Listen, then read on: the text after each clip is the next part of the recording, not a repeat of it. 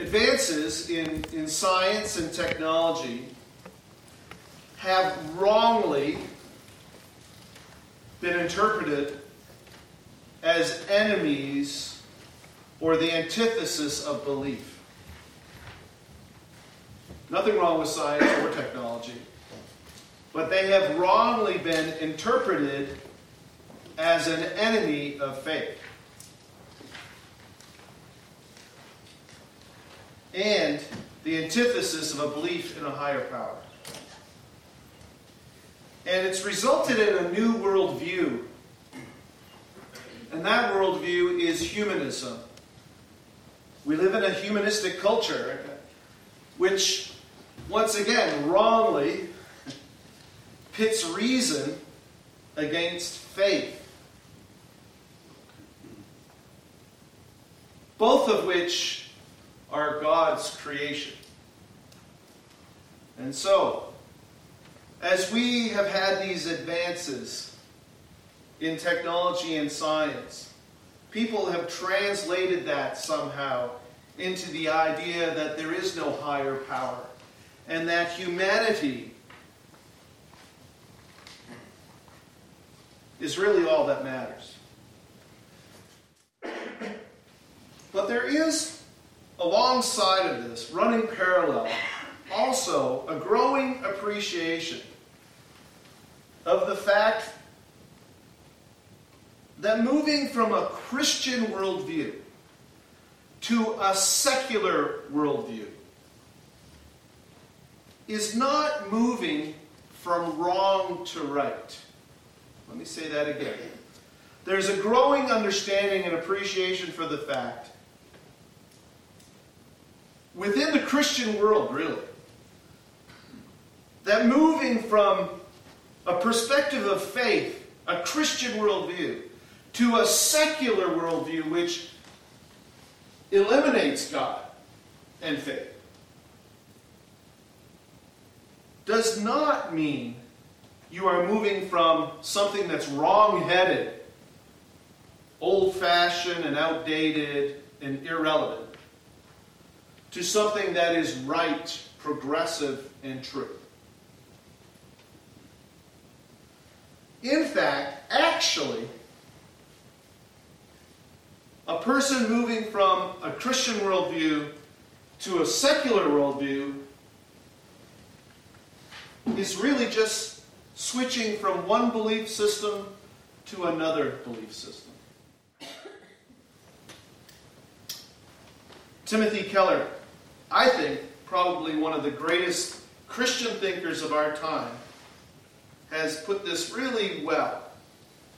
He says to move from religion to secularism is not so much a loss of faith as a shift into a new set of beliefs and into a new community of faith, one that draws the lines between orthodoxy and heresy in different places.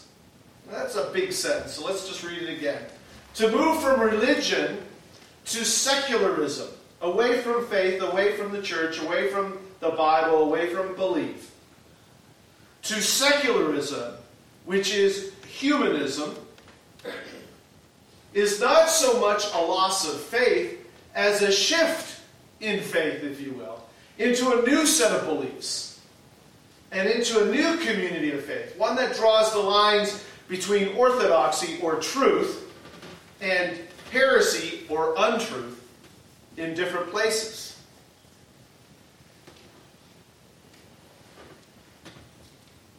The secular worldview is becoming so pervasive in our culture in the West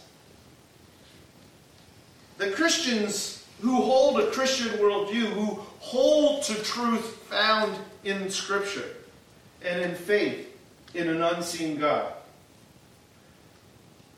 are increasingly feeling marginalized. And sadly, reluctant to sort of even identify as Christians.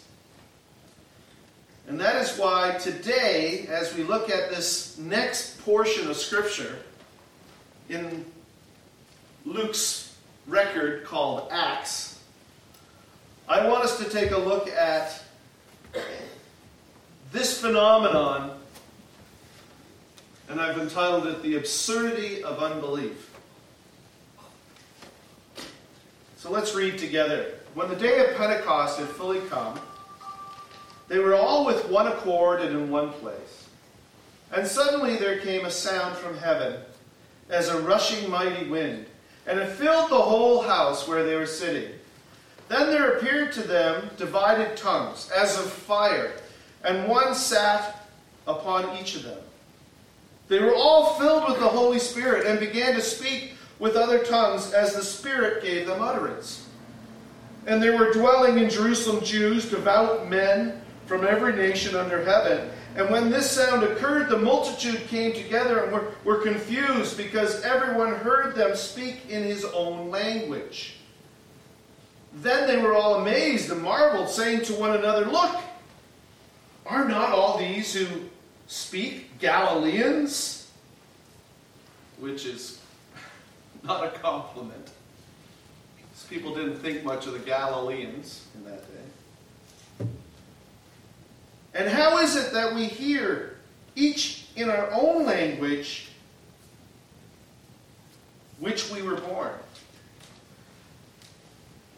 Parthians and Medes and Elamites, those dwelling in Mesopotamia, Judea, Judea, Cappadocia, Pontus and Asia, Phrygia and Pamphylia, Egypt, parts of Libya, adjoining Cyrene, visitors from Rome, both Jews and proselytes, or those converted to Judaism, Cretans and Arabs. We hear them speaking in our own language or tongues the wonderful works of God. So they were all amazed and perplexed, saying to one another, Whatever could this mean? Others, mocking, said, They are full of new wine.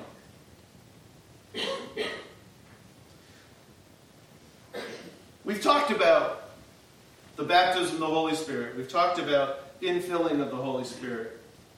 And this is why, even though this is the central and core passage for that, I'm not going to speak about that today. I'm going to talk about that last sentence.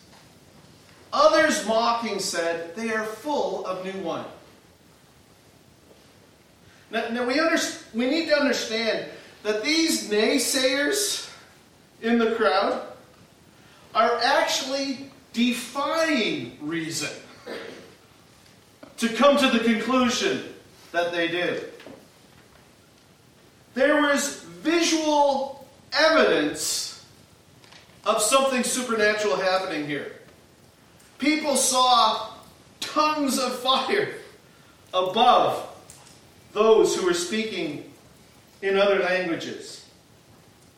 The languages were not some kind of babble, the babble of a drunkard. The languages were actually languages spoken in the Middle East. The message that they spoke was rational. It was speaking about the wonders of God.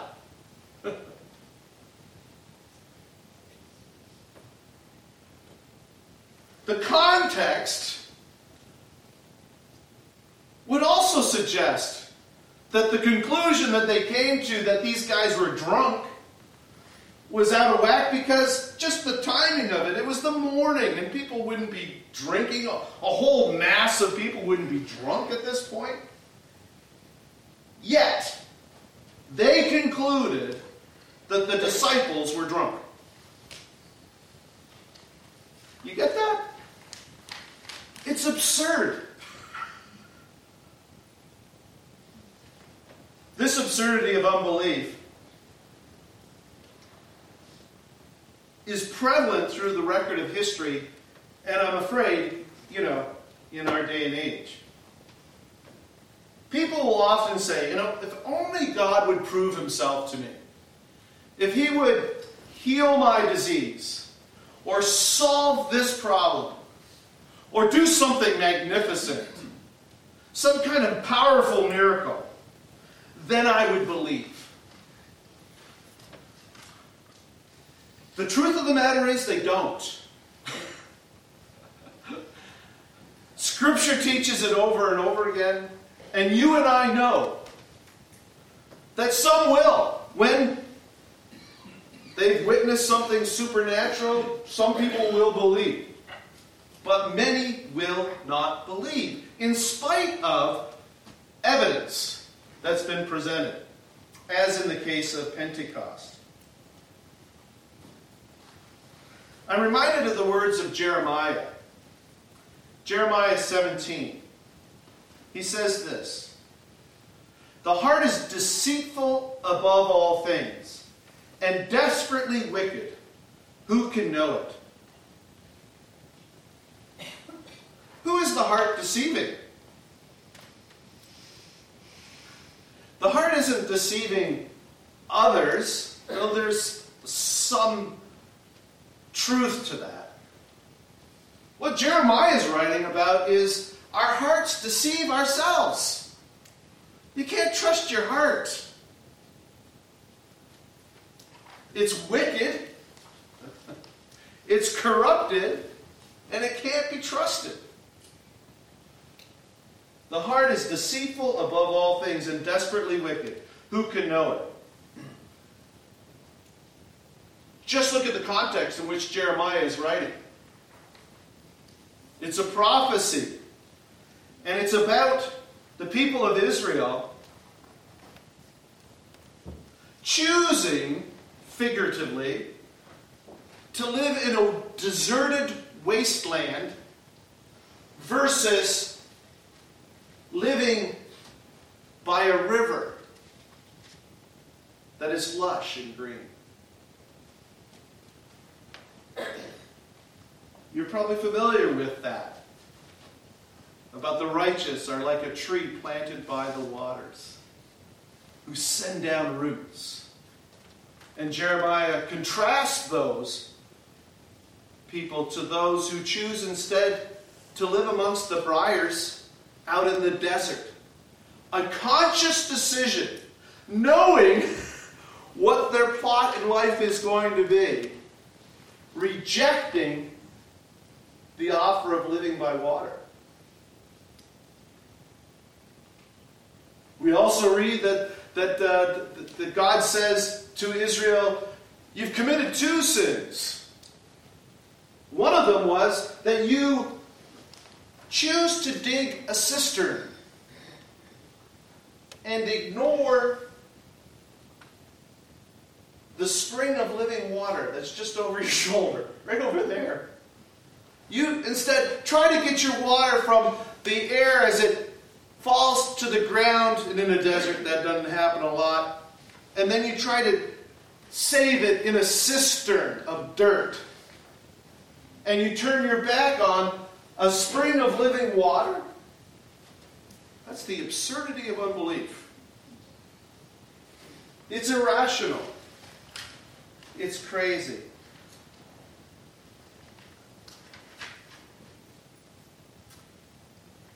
Ellicott, who's a commentary that I'll consult once in a while, says this about Jeremiah's statement. If the blessing and the curse are thus so plainly marked, how is it that man chooses the curse and not the blessing? Or the, the portion of the heath of the desert rather than that of the tree planted by the waters? The answer is found in the inscrutable, absurd, self deceit of his nature, blinding his perception of good and evil. It simply doesn't make sense. Jesus, the Son of God, or God the Son, was keenly aware of the desperately wicked, deceitful nature of the hearts of men. In John, we read these words. It's about Jesus. Now, when he was in Jerusalem at the Passover during the feast, many believed in his name when they saw the signs which he had done. But Jesus did not commit himself to them because he knew all men and had no need that anyone should testify of man, for he knew what was in man. Isn't that interesting? He didn't run after their praise and their adulation. He didn't affiliate himself with them. He didn't line up with them because he knew that they had desperately wicked, deceitful hearts. because they had unsanctified hearts that hadn't been redeemed. And he knew they'd change their mind.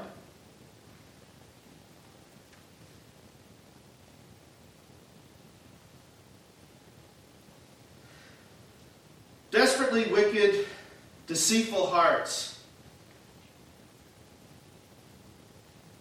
can, on one day, welcome Christ into Jerusalem with words of praise and adulation. But one week later, can scream, Crucify him! Crucify him! Crucify him!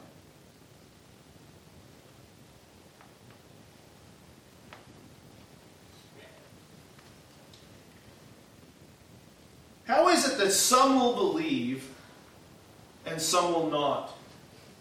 And will never believe. Let's stay in the Gospel of John, John 10. Now it was the Feast of Dedication, and now we're getting close to the end of Christ's life on earth. It was winter, and Jesus walked into the temple, and he was on Solomon's porch. Then the Jews surrounded him and said to him, How long do you keep us in doubt? If you are the Christ, just tell us plainly. And Jesus answered them, I told you, and you did not believe.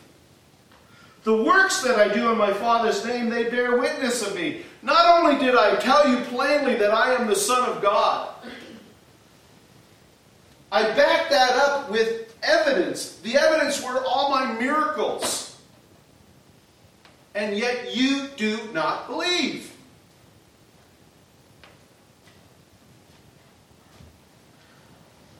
You don't believe because you're not my sheep. My sheep hear my voice, and I know them. They follow me, and I give them eternal life, and they shall never perish. Neither shall anyone snatch them out of my hand. My Father, who has given them to me, is greater than all, and no one is able to snatch them out of my Father's hand. I and my Father are one. At which they went to pick up stones to stone him to death. The Jewish leadership could not be swayed by reason or evidence. Jesus had clearly identified himself as God's Son, the Messiah, and as evidence had performed many miracles that they were privy to, but they would not believe. Why? They weren't his sheep they would never believe. What is the difference then between a sheep, a true believer, and an unbeliever who will never believe? Well, John, in the very next passage, in, in John 11 now, tells the story of Lazarus, the raising of Lazarus. Now, as miracles go, raising a dead dude is pretty high. It's pretty high, right? Especially a guy who's been dead for four days rotting. That's what Lazarus was. As a matter of fact, when Jesus went to roll the stone away, or he said, Please remove that stone, they said, Oh, no, don't do that. It's going to stink.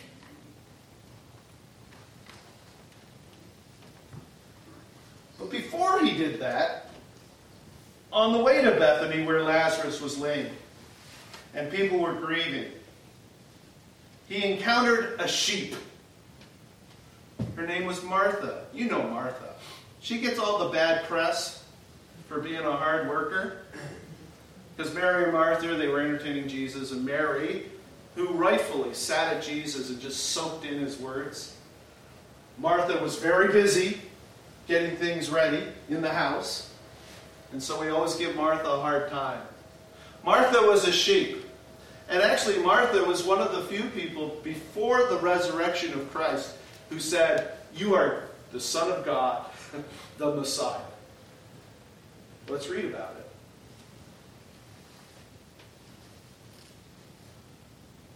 Jesus encounters Martha, and Martha says, You know, Jesus, if you had been here, my brother would not have died. Lazarus would not have died. And then in John 11, we say, Jesus said to her, I am the resurrection and the life. He who believes in me, though he may die, shall live. And whoever lives and believes in, in me shall never die. Do you believe this? And she said to him, Yes, Lord, I believe that you are the Christ, the Son of God, who is to come into the world. She was a sheep.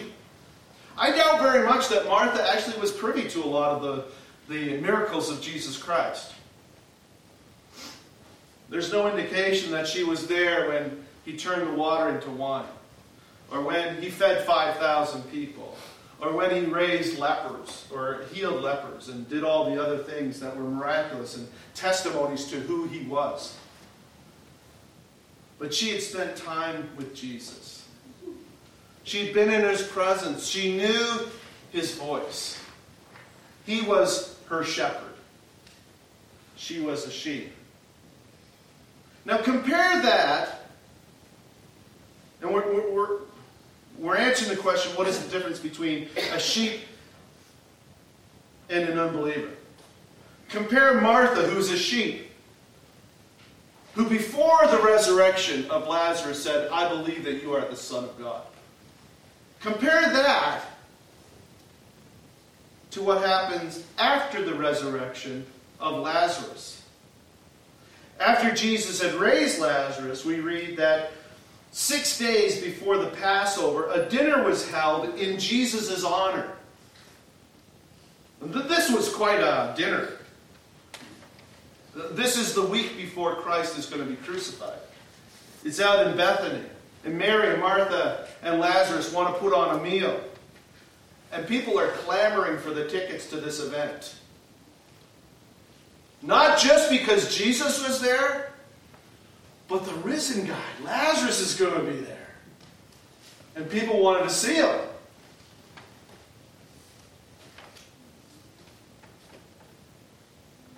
So we read in John 12 Now a great many of the Jews knew that he was there, and they came not for Jesus' sake only, but that they might also see Lazarus, whom he had raised from the dead. But the chief priests plotted to put Lazarus to death also, because on account of him, many of the Jews went away and believed in Jesus. Let's try to understand this for a second. It defies reason, quite frankly, but let's try to understand this. This is the absurdity of unbelief. Some of these Jewish leaders had actually witnessed the resurrection of Lazarus and had decided logically to kill Jesus. And even more logically, decided to kill Lazarus too.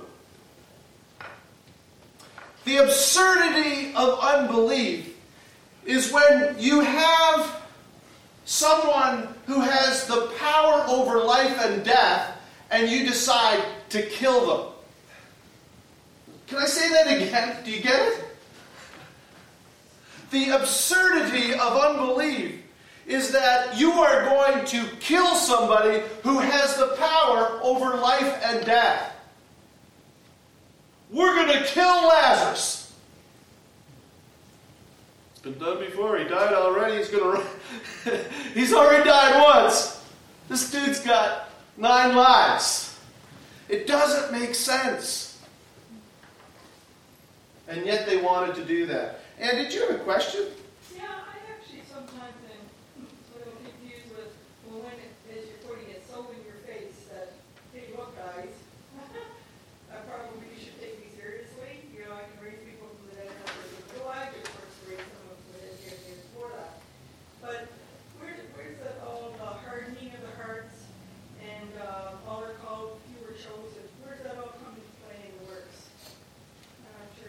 Does it come into play with works? Yes, no, no, in works of um, a person being saved. Yeah. Heart- Is that hardening the hearts external or is it Yeah.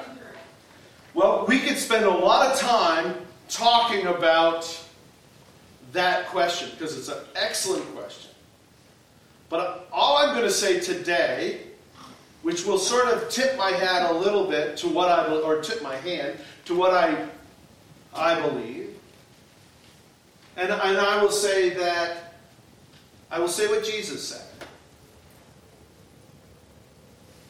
You don't believe because you're not my sheep. There are some who will respond in faith to Jesus Christ, and there are others who never will. I don't presume to understand that. Um, churches have been divided for millennia over it. Okay? I trust God to know what He's doing about this. But the fact of the matter is that Scripture repeatedly, over and over again, proves that there are some who will respond in faith, and there are others who will never will. They can be shown proof. They can see a guy who was dead for four days, raised from the grave, and decide to kill the guy who did it and kill that guy too. It's unreasonable. It's absurd, but it's true. There will be people. Let me continue because it'll help, I guess, make my point. Because I want to close with one more, one more thing. we, we've talked about the absurdity of the unbelief of those at Pentecost who saw what was going on and said they're drunk. We've seen the absurdity of unbelief with the instance of Lazarus being raised and they decided to kill him and, him and Jesus. Defying reason. But I, I, I want to point to one last thing. And for me, I mention this because to me this is the height of absurdity. Scripture teaches us that in the end days, there'll be a great tribulation. At the end of that tribulation, and this is how I interpret Scripture, Jesus Christ will return with those who have died beforehand, who are saints and living with Him, and with those who are believers, His sheep who are living on earth at the time, will reign on earth for 1,000 years. That's called the millennium. I mean, everybody believes in the millennium. They might disagree about when it happens and all that. So there's this millennium.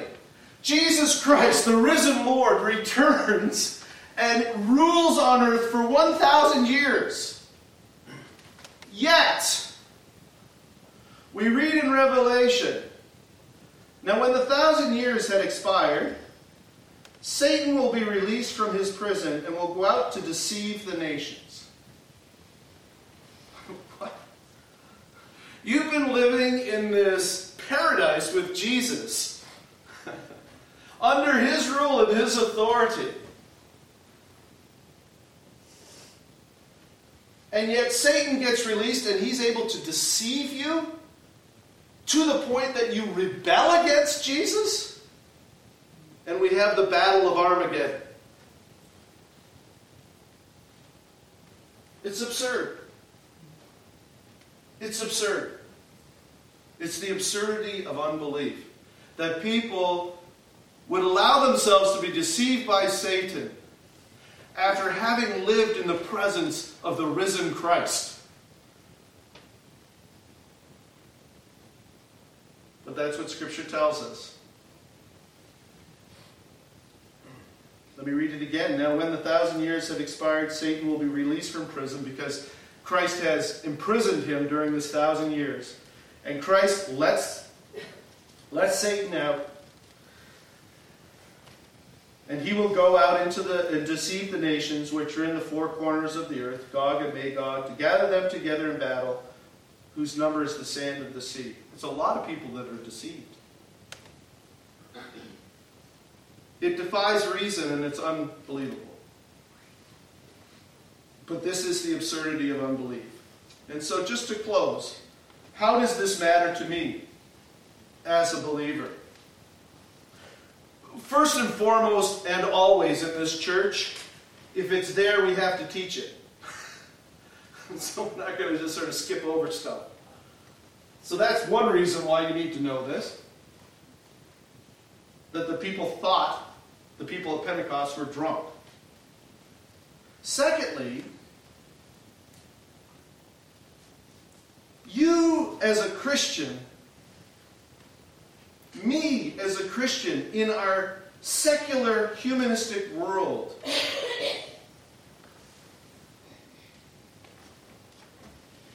might face ridicule for your belief and your faith. But more often than not, you'll just sort of be treated as someone who's kind of naive and simple and childish because you have faith. I, I want you to know, folks, that to believe in secularism and humanism is not moving from wrong to right. It's wrong, it's moving from one set of beliefs to another set of beliefs. And I, having encountered the risen Christ myself, and you, having encountered the risen Christ yourself, have chosen what you know to be true. And so you should not feel as though you've signed on to something that's just sort of archaic and irrelevant. And increasingly, we are made to feel that way. I want you to know that those who might be ridiculing you and might treat you as naive are actually signing on to an absurdity. Scripture says that no man has an excuse. God has proven himself to everyone. No man has an excuse before God. So that's the second thing. Thirdly, not everybody is going to believe. now, you can choose to adopt a worldly attitude about that and say, look down your nose at them and think of them as naive and childish. You see how it works? You can have an evil attitude about people that don't believe, which is a self righteous attitude, which God hates and despises, actually. Or you can just love them and you can be different.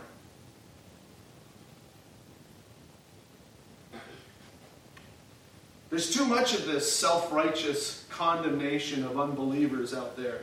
And it's what it is, is a reaction to the, the, the, the ridicule that we receive as Christians. And so basically, we, you know, it's tit for tat. That's, a, that's an evil attitude. We should be, we don't know who's a sheep and who isn't a sheep, who will respond in faith and who won't. So we continue to spread the good news of Jesus Christ. But at the same time, we recognize that some will never. And, and even Christ told his disciples, you know, if somebody, if a town rejects you, pick up your sandals, knock off the dust, and move on. You've got to do that. But that doesn't mean that you don't love them, you don't pray for them, you don't yearn that they become Christians. It just simply means there's only so many hours in the day and the harvest is white. You might need to move on.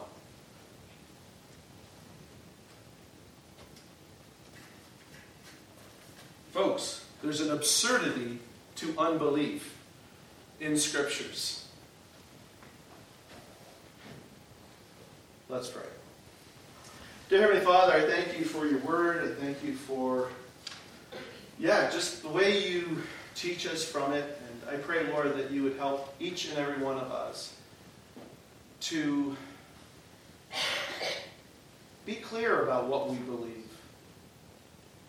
but also, Lord, just to be those who would have such concern and care for people that we would always be working towards letting them know the good news that even though ridicule and aspersions could be cast, that we would not be bashful about preaching the gospel.